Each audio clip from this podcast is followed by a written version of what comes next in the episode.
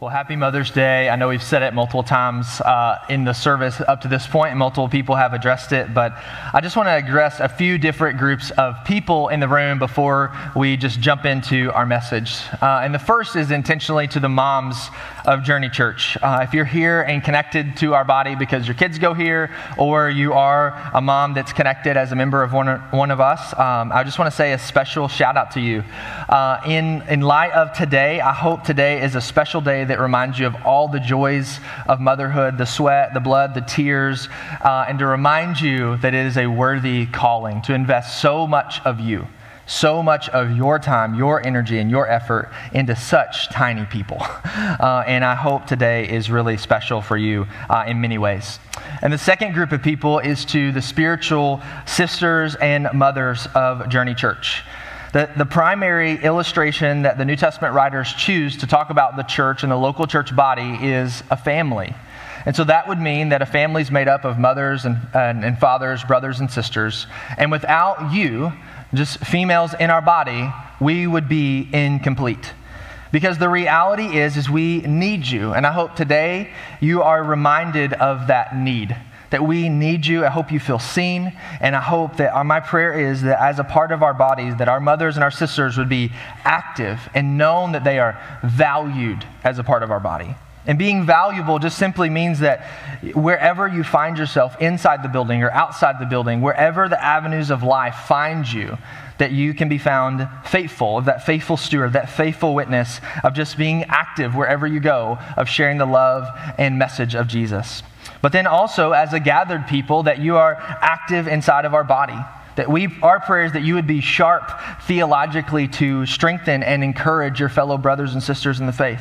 That you would be active in just serving alongside and serving everywhere that you can be found. Our prayer is that you would be seen and known that you are valued today. And the last group of people is those who may be hurting for various reasons hurting because you long to be physical mothers and yet are not, hurting because you've lost a child, hurting because your mother is no longer on this earth, or possibly because you didn't have the greatest example of what it meant to have a mother. Today, my prayer is that you feel seen, loved, and highly valued as a part of this church family. And know that during this difficult season that you have the unique opportunity to cling to the faithfulness of our God in such a unique way that many will never get the opportunity to do so based on your season. Our prayer is that you would learn to rest in His love, His perfect plan over your life, and delight in His presence. Despite the trials, know that He is holding you and He has you in His hand. So, if you would, would you just simply pray with me over these different groups of people? So, if we would just pray. Father God, we love you. I pray that each and every one of these groups of ladies feels valued, seen, and just could feel the overwhelming presence of the Holy Spirit right now. And because they're part of this body, God, may our body be a group of people that can express the tangible love of you, Father, to each and every one of those groups of ladies today, God, that they, our prayers, they would feel seen and highly valued today and many other days. In Christ's name, amen. Well, today we start a brand new series called Set Apart. So if you have a copy of your scripture, turn to 1 Peter 2 9. And you already heard the verse read, but we're going to actually sit in this one verse for the next four weeks. And the verse is this But you are a chosen race, a royal priesthood, a holy nation, a people for his own possession that you may proclaim the excellencies of him who called you out of darkness and into his marvelous light. And the series is called Set Apart. And uh, how are we going to spend the next four weeks in just one simple verse? Well, this verse will probably take us to other verses, but we're going to look at each one of those identity statements chosen race, royal priesthood, holy nation, people for his own possession. One New Testament theologian says that this verse is the best verse for the job description of the New Testament Christian and the New Testament church because it clarifies both our identity and activity in one singular verse. So we're going to nuance it and clarify like what does it mean to be a chosen race, a royal priesthood, a holy nation, and what is that even? Because the reality is, is we all have identity and we all have activity. It reminds me when I was in high school and I played basketball in high school, our coach would regularly inform us that we were a team. But he never stopped there. He always clarified what it meant to be a team. To be on this team is you care about defense. He would always say, defense wins championships. And he would say, what it means to be on this team is we always play straight up, help side, man to man defense. This is what it means to be on this team. So if you made a, what he would call a boneheaded move on offense, you may get like a little bit of correction, like, hey, pass the ball next time. But if you made a mistake on defense, you always got pulled out of the game, explained what you did, and you sat your butt on the bench for a while. Because what it meant to be on this team is you cared about this activity. It, this is what it meant to be on this team. Thank God our coach in heaven doesn't pull us out of the game and reprimand us all the time, but he does not leave us hanging on what it means to be a Christian or what it means to be a part of the local church. Because the reality is is we all know the fact that we have an identity. We all know that we have activity. But so much of the time we separate the two unintentionally in our lives. But the reality for us is this is your identity informs your activity. Or to say it a slightly different way is who you are defines what you do. They're always connected and interwoven in your life. That to be a Christian is to be a follower of Jesus and get your identity from above. But if you don't do that, the truth of the matter is this is if you don't get your identity vertically, you will look for it and find it horizontally. You're like, no, that, that's, that can't be true. Well, the reality is, is for many of us, we do not get our identity vertically and find it horizontally very rather quickly in many places. You may find your identity primarily in your relationships, or you're looking for it there. You may get your identity in your spouse and who they are. You may vicariously live through your children. And you're like, that's not me. People don't do that. We'll go to an eight year old baseball game and you'll find a bunch of dads very quickly living through their children. And I say that tongue in cheekly because I have a, just a three year old, about to be three year old, and I already see myself just presupposing what I wish him to be with what I wish I was, just living through him. Well, maybe if you don't have kids or uh, kids yet, but you're finding your identity primarily in your job or career path or that next advanced degree that you could find. Like, if I'll just be what I want to be when I become this job title, or if I just land this role. Or maybe your identity is found in your hobby. If I can just get a few more strokes shaved off my golf score, I will be perfect. Or maybe it's in a, a news outlet or a political party. None of these things that I've listed are bad per se, but they are very poor sources for the core of your identity and who you are and what you should be living for. This is why, all over the New Testament, we're constantly reminded and called into to explain what it means to be in Christ or called children of God all over the New Testament. It informs us, but this information is also directing us. It moves us to live in a different way.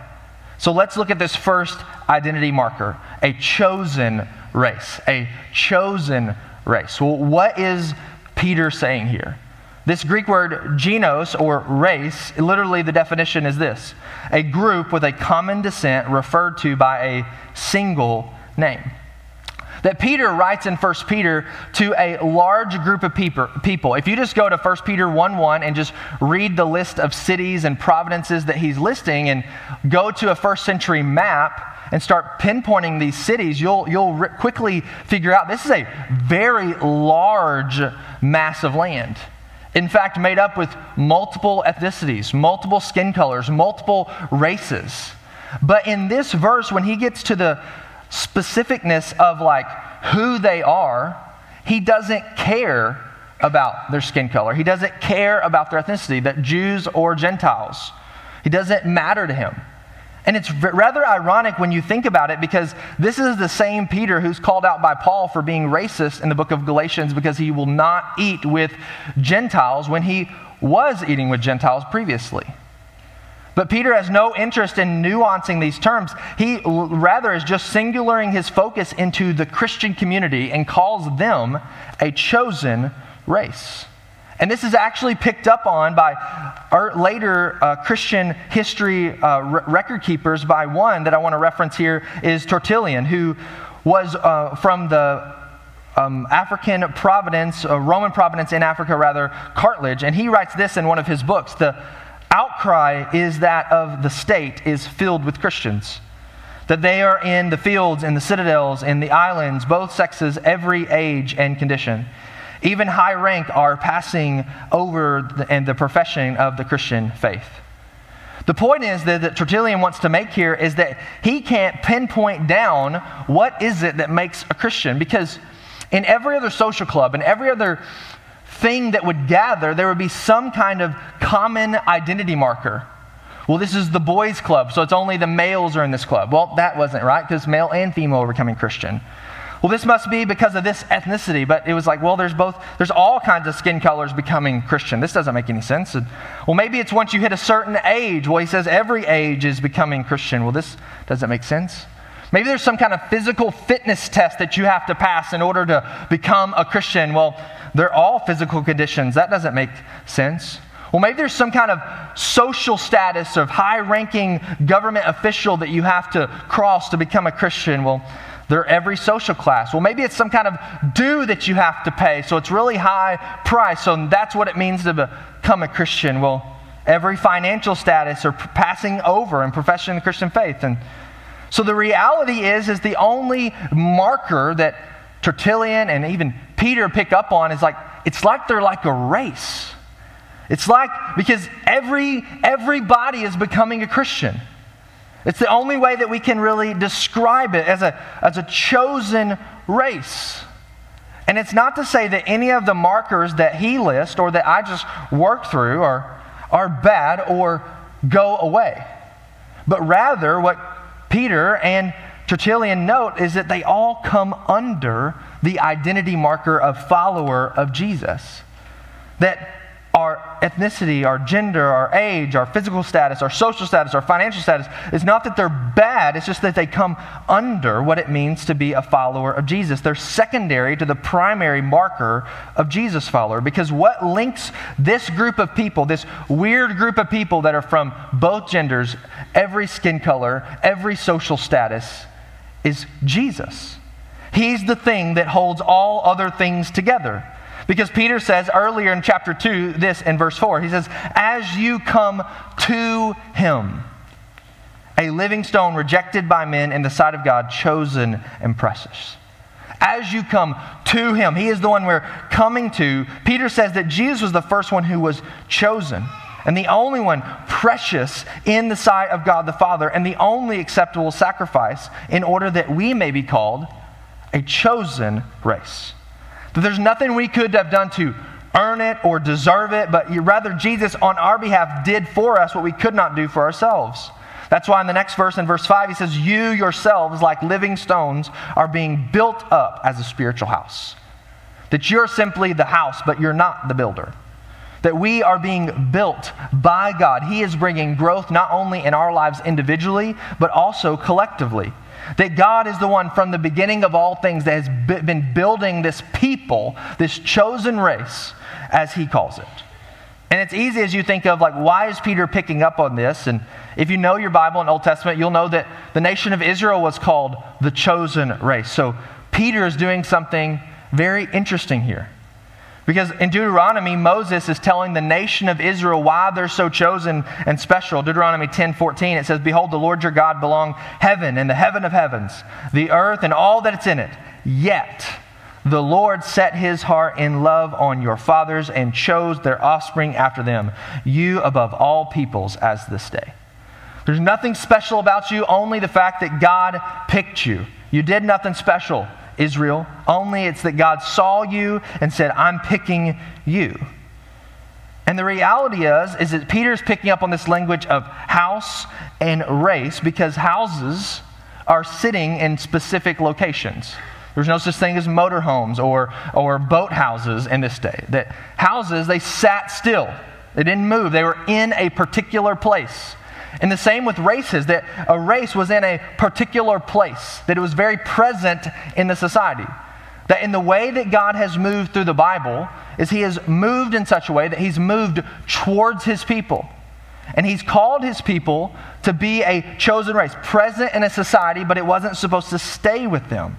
That they were called to be present and active right there where they were. And the thing that held them together was Jesus. That all throughout the Bible, God has been building this one people that are unified in Christ, and He calls them a chosen race. So to say it like this is that a chosen race is equal to a people of presence. If you're taking notes, that'd be helpful to write that down. A chosen race is a people of presence. And I want to show you this in a quick, like, biblical theology of scanning the Bible from Genesis all the way to the New Testament very briefly. And I promise, briefly is, is honest. Because this, on the very beginning of Scripture, that God made the world in Genesis 1 and 2. And He was very present in that world. He was present even when the people sinned. In Genesis 3 8, after the first sin of Adam and Eve, it says this that they, that's Adam and Eve, heard the sound of the Lord God walking in the garden in the cool of the day. That even in the midst of their sin, God is moving towards them, presently with them. And then later in Genesis, God goes to a man called Abram, or Abraham, we'll later know his name's changed to. And he speaks to him, and he says this to him in Genesis 12 2. And I will make you a great nation. I will bless you and make your name great so that you will be a blessing. Notice the language here that God says, I'm the one that's going to make you. I'm going to make you into a people. I'm going to make you in order to bless other people. God says, I'm present with you, and I'm being present with you so that you can be present with other people. And then in Exodus, we get that God speaks to Moses through a burning bush, and then a pillar of cloud, then a pillar of fire, and then a tent. He's actively present and speaking with his people. And then after Moses receives the Ten Commandments in the book of the covenant Exodus 19, he says this to them that you yourselves have seen what I did to the Egyptians, how I bore you on eagle's wings and brought you to myself. God's the one who's been making his people all along. Now, therefore, if you will indeed obey my voice, keep my covenant, you will be my treasured possession among all peoples. For all the earth is mine, and you shall be called a kingdom of priests and a holy nation. These are the words you shall speak to the people of Israel. God moved towards his people, made them, and calls them to be a treasured possession to bless other people. He speaks to them on a mountain, then speaks to them in a tabernacle, speaks to them in a temple. And then one other Old Testament reference is in the prophets in the book of Isaiah, literally Isaiah 43 21. You can see verse 20 there for reference, but verse 21 almost sounds verbatim what Peter says in 1 Peter 2 9. The people whom I formed for myself, that I that they might declare my praise. That I am forming a people that may proclaim to others how good I am that God has been doing this from beginning to end and moving and speaking to his people in a variety of ways, all culminating in the most present person, Christ. When Jesus in John 1:14 says, "And the word became flesh and dwelt among us." That God has been moving towards his people, moving towards them, presently with them, calling them to follow his model. Following Him is to be present with the people that we are with and with others. It's to be categorically different from all other people in our society. Because the reality is, is like he says in the verse previous, 1 Peter 2 8. They stumble because they disobey the word and they were destined to do. But you are a chosen race. You're different. And the point that Peter is making here is the point that the entire Bible has been making is we are called to be present in our society. And the word that Peter picks up on, the, the title is chosen race. He's picking up on this Old Testament theme of present in a society, in a culture, present with God, and we are called to follow that model and move towards each other and towards our society. So if, you, if you're taking notes, write this down. Followers of Jesus are called to be a people of presence. We're called to be a people of presence. But how? So that 10 minutes was just giving you a brief overview of how Peter's picking up on this. But how? What is our activity? If our identity is chosen race or people of presence, how are we called to do this? How are we called to be a people of presence? Well, I'm going to give you four options that I believe that different churches, specifically in the West, have taken in order to pick up on this theme. And we're going to ask the question of Journey Church and of ourselves of what are we called to? What are we called to in order to be found faithful and set apart, if you will? The first option is the purity from approach. Purity from. And if you don't like any of these renderings, let me nuance it a little bit and help you see what I'm defining this as a positive and a negative from each one of these approaches. So, this approach, the purity from approach, would see that Christians' main job and ultimately the church's main job is to guard our own integrity, to guard uh, the integrity of our spiritual life, our doctrine, uh, the way we live our lives. So, this would mean that our primary job, if you will, is to actively separate ourselves in as many ways as possible from others that aren't followers of Jesus. Now, the strength in this would be that we keep sound and right beliefs. But the weakness is this is not what God did with us. That God, when we were hostility towards Him and when people collectively sinned against God, He didn't remove Himself from us, but He actually moved towards us. We've already read this verse, but look at it together in, in John 1:14. The word became flesh and dwelt among us. That to say it plainly is faithfulness cannot look like avoiding everyone else's mess because we are messy and God in our mess moved towards us. And if we're called to model after the way Christ lived and worked in our lives is we can't take this approach. So, what about the second approach? The second approach, I'm, I'm calling it the defense against. The defense against approach. This would see the main calling of Christians and uh, others to be what we'll just tongue in cheekly call Facebook warriors. That we aggressively challenge and counter other people's views and values when they are different from ours. And the strength of this is that God has called us to actively engage our culture to actively uh, and intellectually be, uh, be a people with a set of beliefs and live differently. That we are set apart, as the series title is. But the weakness of this is this characterizes God and Christians and their relationship to the world as exclusively a battle of right beliefs.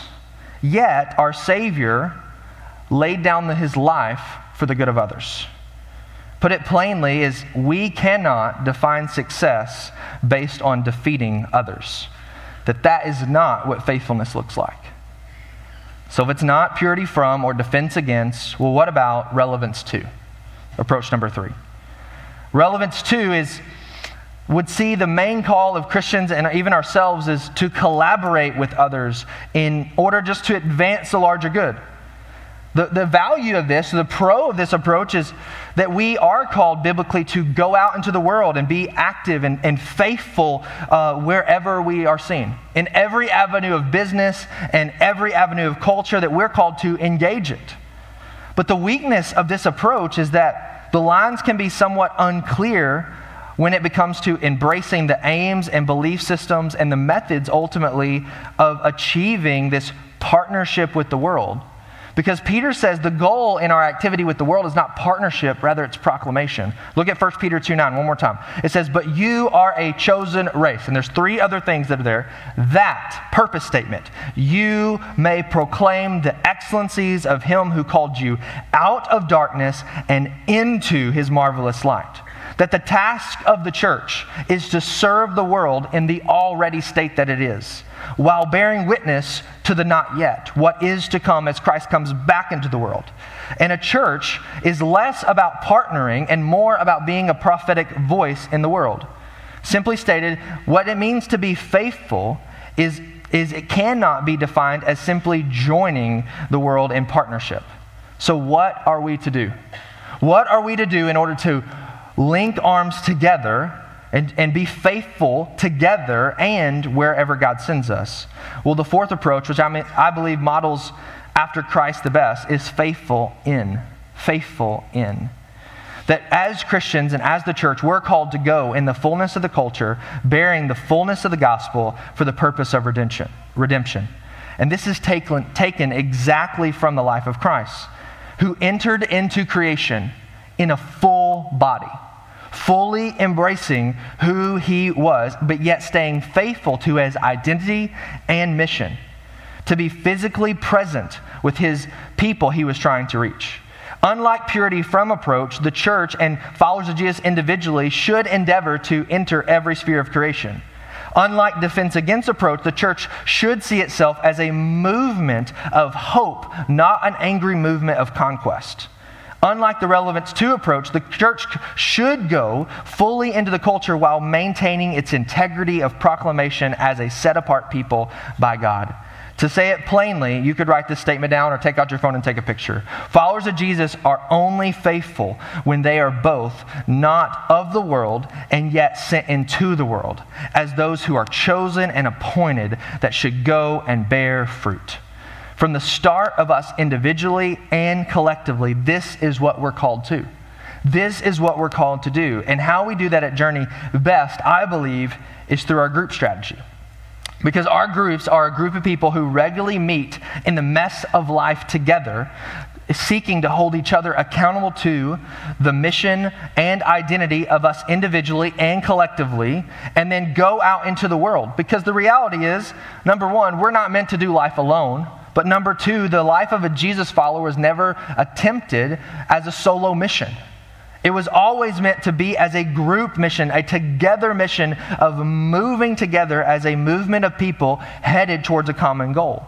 That the good news of Jesus is our common source point. It's our common starting place. That things bring us together that of Jesus that we would never be caught dead in the same room together because we have nothing in common. That we could be of different financial status, social status. We could like different things, have different hobbies. Our families could be different. Our ages could be different. But because of Jesus, we can meet under the same roof, under the same group, and we go together as a people of presence, all because of his name. That our church, the reality is, is the size we are, we cannot be as intentional as we want to be without groups. Because groups are a front line of care, compassion, life, mountaintops and valley moments, prayer, and applying the Bible to real life situations. That's the heartbeat and passion of our groups ministry. And so, if you're not in a group and you call Journey home, or, or maybe uh, whatever the case would be, and you haven't been in a group in a while, you can simply do that by going to jcsignup.com, shocker, right? And click Find a Group.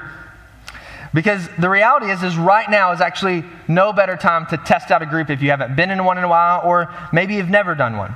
Because we have one group of uh, one week of group left, and then we're taking three weeks off, and then the summer group uh, semester will start June 11th.